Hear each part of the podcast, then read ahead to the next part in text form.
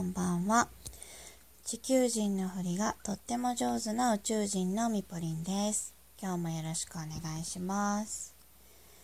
えーと、先日、満月でしたね。皆さん、どうでしたか？ね、えー、地球人の人からしたら、満月どうでしたか？って言われたところで、何が？って感じだと思うんですけど私たち宇宙人にとっては満月とかあと新月の日ってすごいエネルギーが強くてですね強すぎてこうエネルギー感じるエネルギーが強すぎて体調を崩すとかメンタルがこう不安定になるっていう人が割と多いっていうかほとんどなんじゃないですかね。宇宙人と気づいた気づいてる人たちは。うん。まあ私もその一人でもう今回含めなんですけど新月満月の前後っていうかあとはなんかすっきりするんですけどちょっと前からその新月満月の少し前からまあ体調が悪かったりだとかなんか気持ちが不安定になったりとかっていうことはほぼ必ずあります。はい。なので今回の満月の影響もすごく受けてました。なんかね今回は体調どうっていうよりはうんなんか頭が回らない。思考できないって感じでしたね。うん。そう。まあ体調的にも崩したっちゃ崩したんですけど。うん。まあそんな感じで。私はどうやら月の影響をすごく受けるみたいなんですよね。っていうのもこれには理由があって理由があってっていうか、まあ、それに関連した話を今日はしたいんですけどあのそもそも私まあ最近少しずつ宇宙とこうつながりが強くなりだしてるんですよ。うん、こんななんか宇宙人の独り言っていうラジオを始めてしまうぐらい宇宙からのメッセージっていうのを最近になって強く受け取れるようになりつつなってきたんですよね。まあ意識してこう更新してるっていうとこもあるんですけどでまあそんな今なんですけどそんな感じで宇宙とつながり始めた最初のきっかけっていうのがですねあの月星座っていうものを知ってからなんですね。月星座ってあまりこうスピリチュアルに詳しくない人はあんまり聞いたことないかなと思うんですけど普段のあの星占い星座占いってあるじゃないですか。あれはあのいわゆる星占いってやってるのは太陽星座なんですよ。太陽星座月星座何っていうところなんですけどまあ自分の生まれたその瞬間の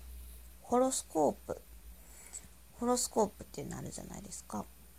私も全然詳しくはないんですけど、まあ、ちょっとだけ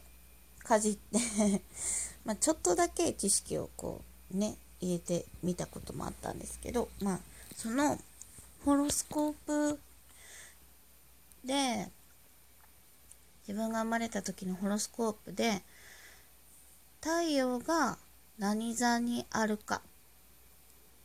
ていうのが太陽星座で月が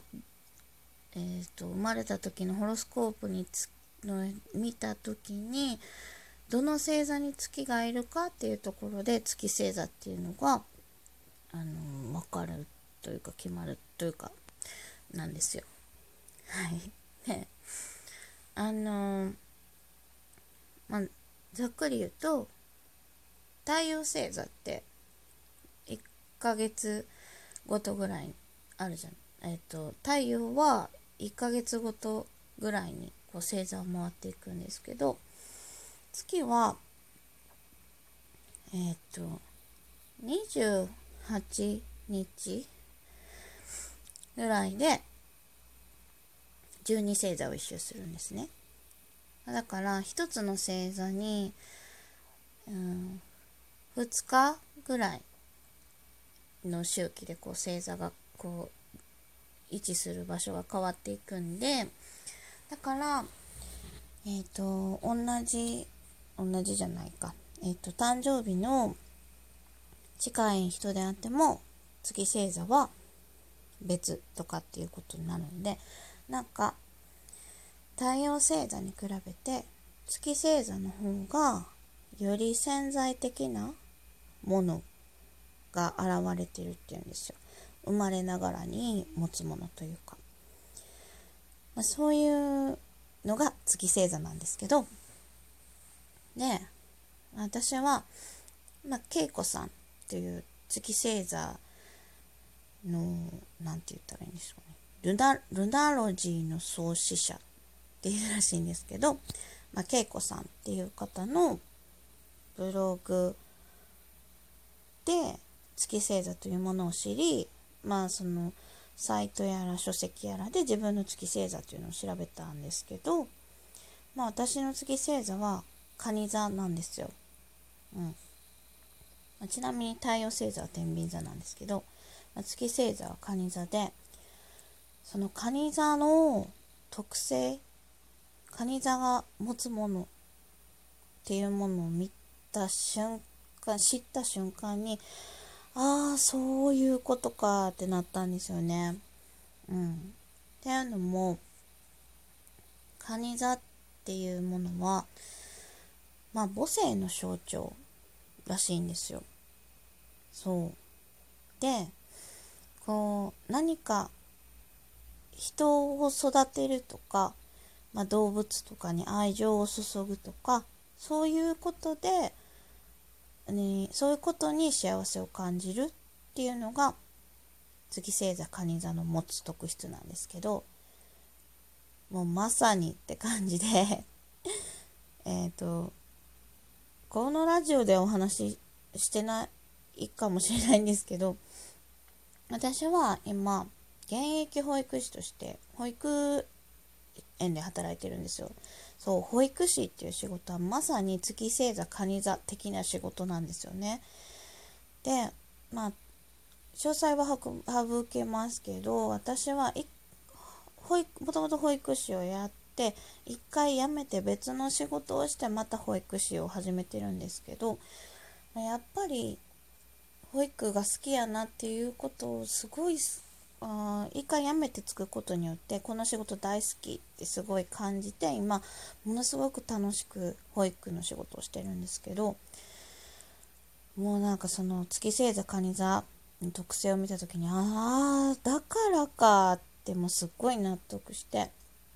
であとはあの蟹座はまあなんか癒しオーラ。癒しの空気みたいなのも出すみたいなのも書いてあってまあなんかそういうのは自分ではあんま分かんないんですけどまあ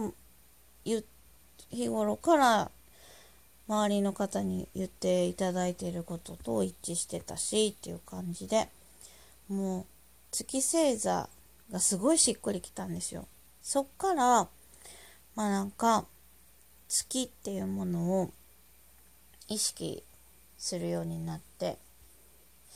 そうしたらやっぱりなんかこう月と共鳴 月のエネルギーと共鳴してきたっていうか